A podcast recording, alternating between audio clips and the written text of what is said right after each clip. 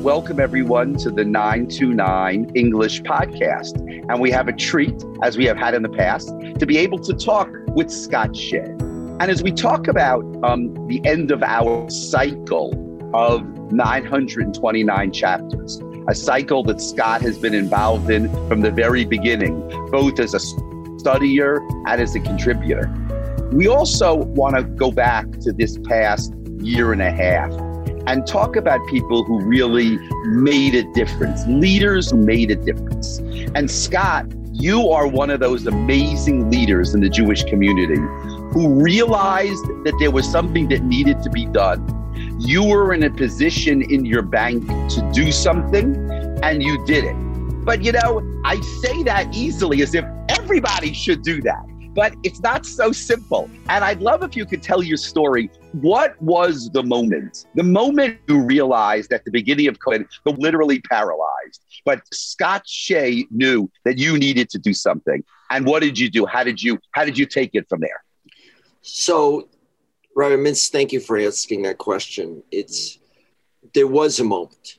Signature Bank, just to back up for one moment, is essentially a, a large middle market bank. We have lots and lots of clients who have small accounting firms, small law firms, they have restaurants, they have retail locations, they have all sorts of businesses, very prosaic businesses.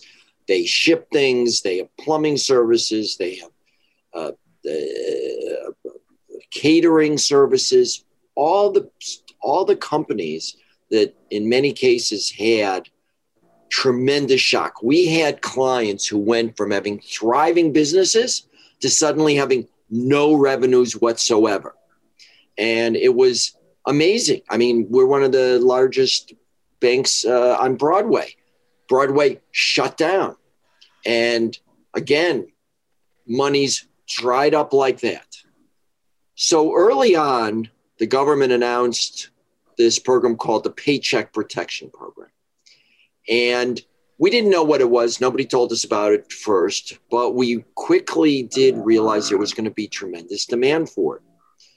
And we also recognized that probably virtually all of our clients would need PPP or apply for PPP, and all of them were having tremendous difficulties. So many of the banks in the beginning, if you remember, decided to prioritize. They decided to uh, either just give it to the focus on applications from their borrowers, focus on applications from certain segments of the bank. And we made a decision early on, and, and I called it no compliant application left behind. So we rallied our troops and moved somewhere between 20 and 25% of all my colleagues, all the employees of the bank, to work on PPP during this time. And I'm super duper proud to say we got every application through. I mean, I would wow. talk to people who had business, family businesses. For, I remember one conversation for 41 years, and they thought they were going to have to shut down and and and and lay everybody off and and sell the inventory. And when we got them their PPP loan, and it wasn't a tremendous amount of money, it was 60 some odd thousand dollars, but it made it kept them open. They're alive today. And there were so many stories. I mean, we had many loans that were clearly unprofitable for us to originate a $15,000 loan, even a $60,000 loan at the rate that the that, that was being paid. As a matter of fact, that issue got fixed later in the in the follow up to make sure that the small loans weren't discriminated against.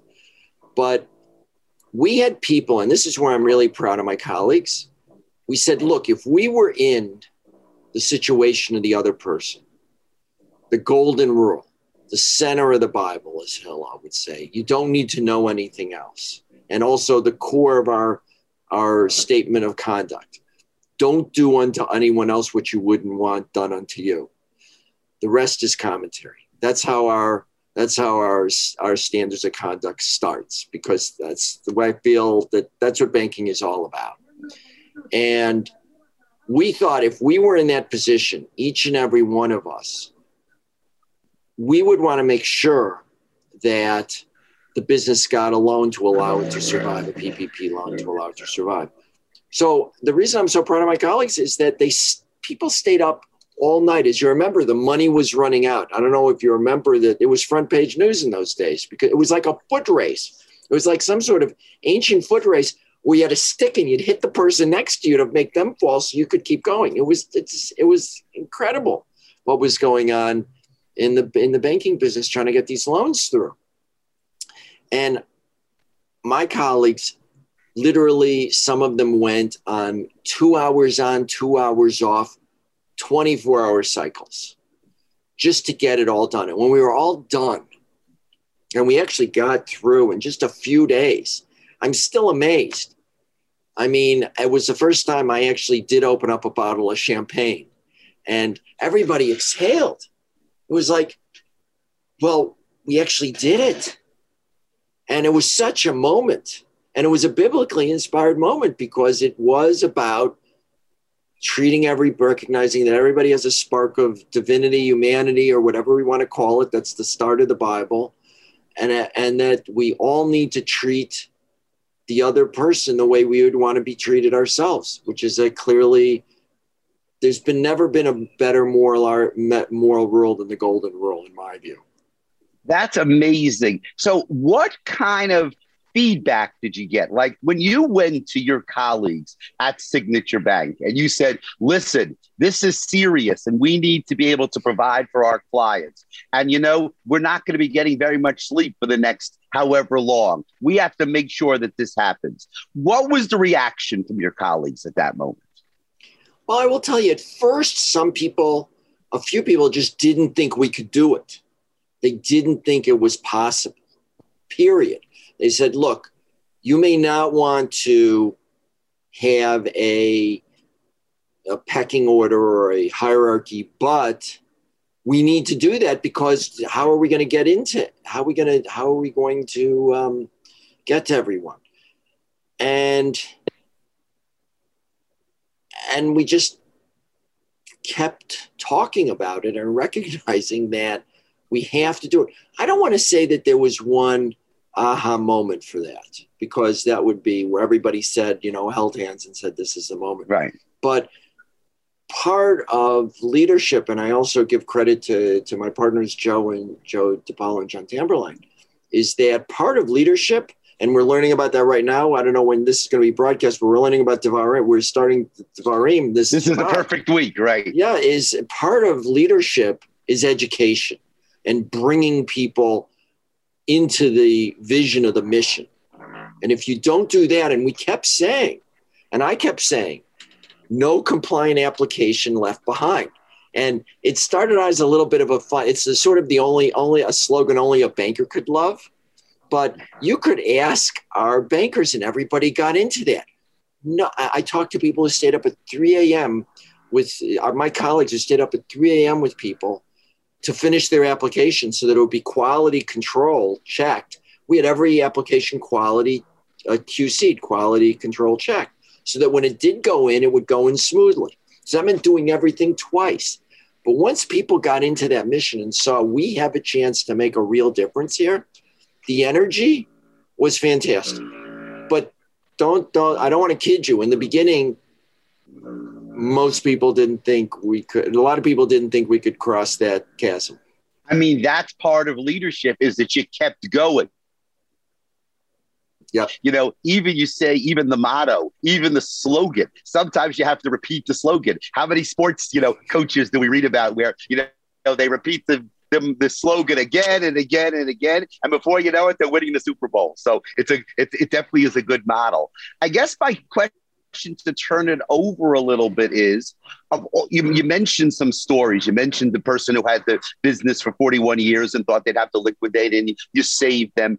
What was the most touching story that came across your desk, person?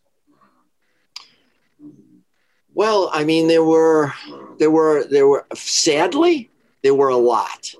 I mean, uh, this was. It's never been done before, where an economy is just turned off, and I'm thinking of a retailer in the Bronx who uh, I can't really name names because of the Bank Secrecy Act, but I'm thinking of a retailer in the Bronx who had a um, the family had a dress store, a dress shop, um, clothing store, and did not know what was going to happen. Again, it wasn't a huge loan, but it allowed them to stay in business. They talked to the landlord. They got rent abatement. They got some advice from our banker. Talk to the talk to the landlord. Get forbearance. Here's some New York State programs. Here's here's the PPP loan, and they're in business today. And I mean, I, I feel I feel really. I have to tell you, I really. I mean, bankers, you know, where we've been depicted since Mary Poppins as an unfeeling group, but uh, I, I have to tell you, when when we got the the last applications in, there were a few that weren't compliant. I don't want to tell you. There were a few which just didn't weren't right. But when every compliant application got through, the feeling of satisfaction. I will also tell you this: from a if you want to set aside the um, the the moral part of it, which we did, we did. That was what drove us. The business side of it, where people, clients saw what we were doing, talking to them in the middle of the night, talking to them at, at, at, at I was on the phone generally until many and during this process, I was working every night past 11 p.m. Sometimes people calling me directly. Uh, and and during the heart of the process, again, my, my partners and myself, we were up. I don't want to say all night, but you know, we were up. We were there with people. So when emails were coming at 2 a.m. in the morning, Joe, John, or I were responding. And that also actually sends a signal because we were in battle at that point, if you will. Unfortunately, it was money limited. So we just you know, we weren't filling out the applications. That would have been counterproductive if I would have tried to do it myself. But we were there and we were, you know, we were visibly there. Um, you know, that's really beautiful. You talk about the fact that actually the people to whom it really made a difference, in a sense, for the people like that retail store in the Bronx or the small business who you were able to work out different pieces of the PPP program to make sure that they stayed in business. You know, what we read about in the newspaper, and I joined everybody else who read about it in the newspaper, were the big PPP loans and, you know, how big companies were saved and the airlines and all these things. Yeah. And obviously that's important. And, you know, you, you, I'm sure you could speak about that for hours, but to listen on the personal level, the way you tell the story the personal level of your colleagues, the personal level of your leadership colleagues, of the three of you who are answering emails at two in the morning. And we all know that when leadership answers emails at two in the morning, somehow the whole the whole operation works better when they see the email coming from the leadership at two o'clock. Uh, morning that you know and the fact that it made a difference to the simple person you know who just by dint of who they are are going to be suffering in such a different way. And we talk about what jewish values are and what the values of hillel are and what you know we want moral values to be for everybody. And i think that you know this story in a, you know, as we look back, and I think that's what we're doing now, as we look back at this COVID period and we see all the bumps and all the difficulties and all the mistakes that Lord knows who did and, you know, and how we, you know, somehow it should never happen again, but, you know, how we would try to do it better. But then you hear just kind of the, the, the, the, the, the human stories, and that's all I can call it, the human stories that your, that Signature Bank represented on so many different levels. And, you know, you feel good about what morality is, what it means to be moral, what it means to have values, what it means to care about people. And you think about learning 929 chapters of the Bible, and you've worked on the book of Iyov, the work the book of Job, you know that it's not always so easy, right? Some of the people, right. you know, I, I, don't, I don't know whether they knew about COVID at the time of Iyov, but Iyov knew, knew what it meant to suffer. And, you know, and the time, people at the time of Iyov. But, you know, the, the part of the part of Job that we don't have is the people like you're describing who said, "Listen, there's trouble, but we need to make a difference." And I just want to, you know, thank you again as we're um, as I'm speaking to leaders um, in the New York area, and you know, just talking about what they did during this period. There's nothing like your story. And I remember the very first time you told me the story. And you know, you told me again, there's no wow moment. By the way, let's just go back to that for a second. I like that idea too. You know, sometimes you limit things to a wow moment. The problem when you limit things to a wow moment is it, it it's not it's not believable in the same way. That's not the way things work. Things evolve and you come to realize them and appreciate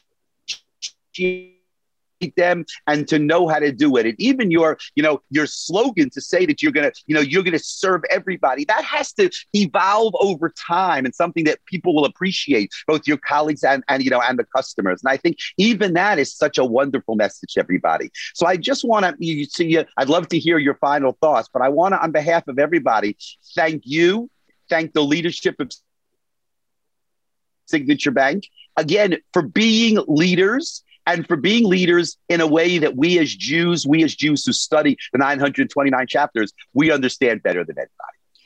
So I'll leave you with this thought. And, and I think this is why I'm such a fan of 929 and, and, and the, the essays and the, the, the, the commentary, the Rashi all around the, the, the, uh, the actual chapters, which is that and, and I really mean this sincerely. I think that you're teaching Torah, you're teaching the 929 chapters in a way that teaches morality. We could be reading the 929 chapters just for entertainment purposes.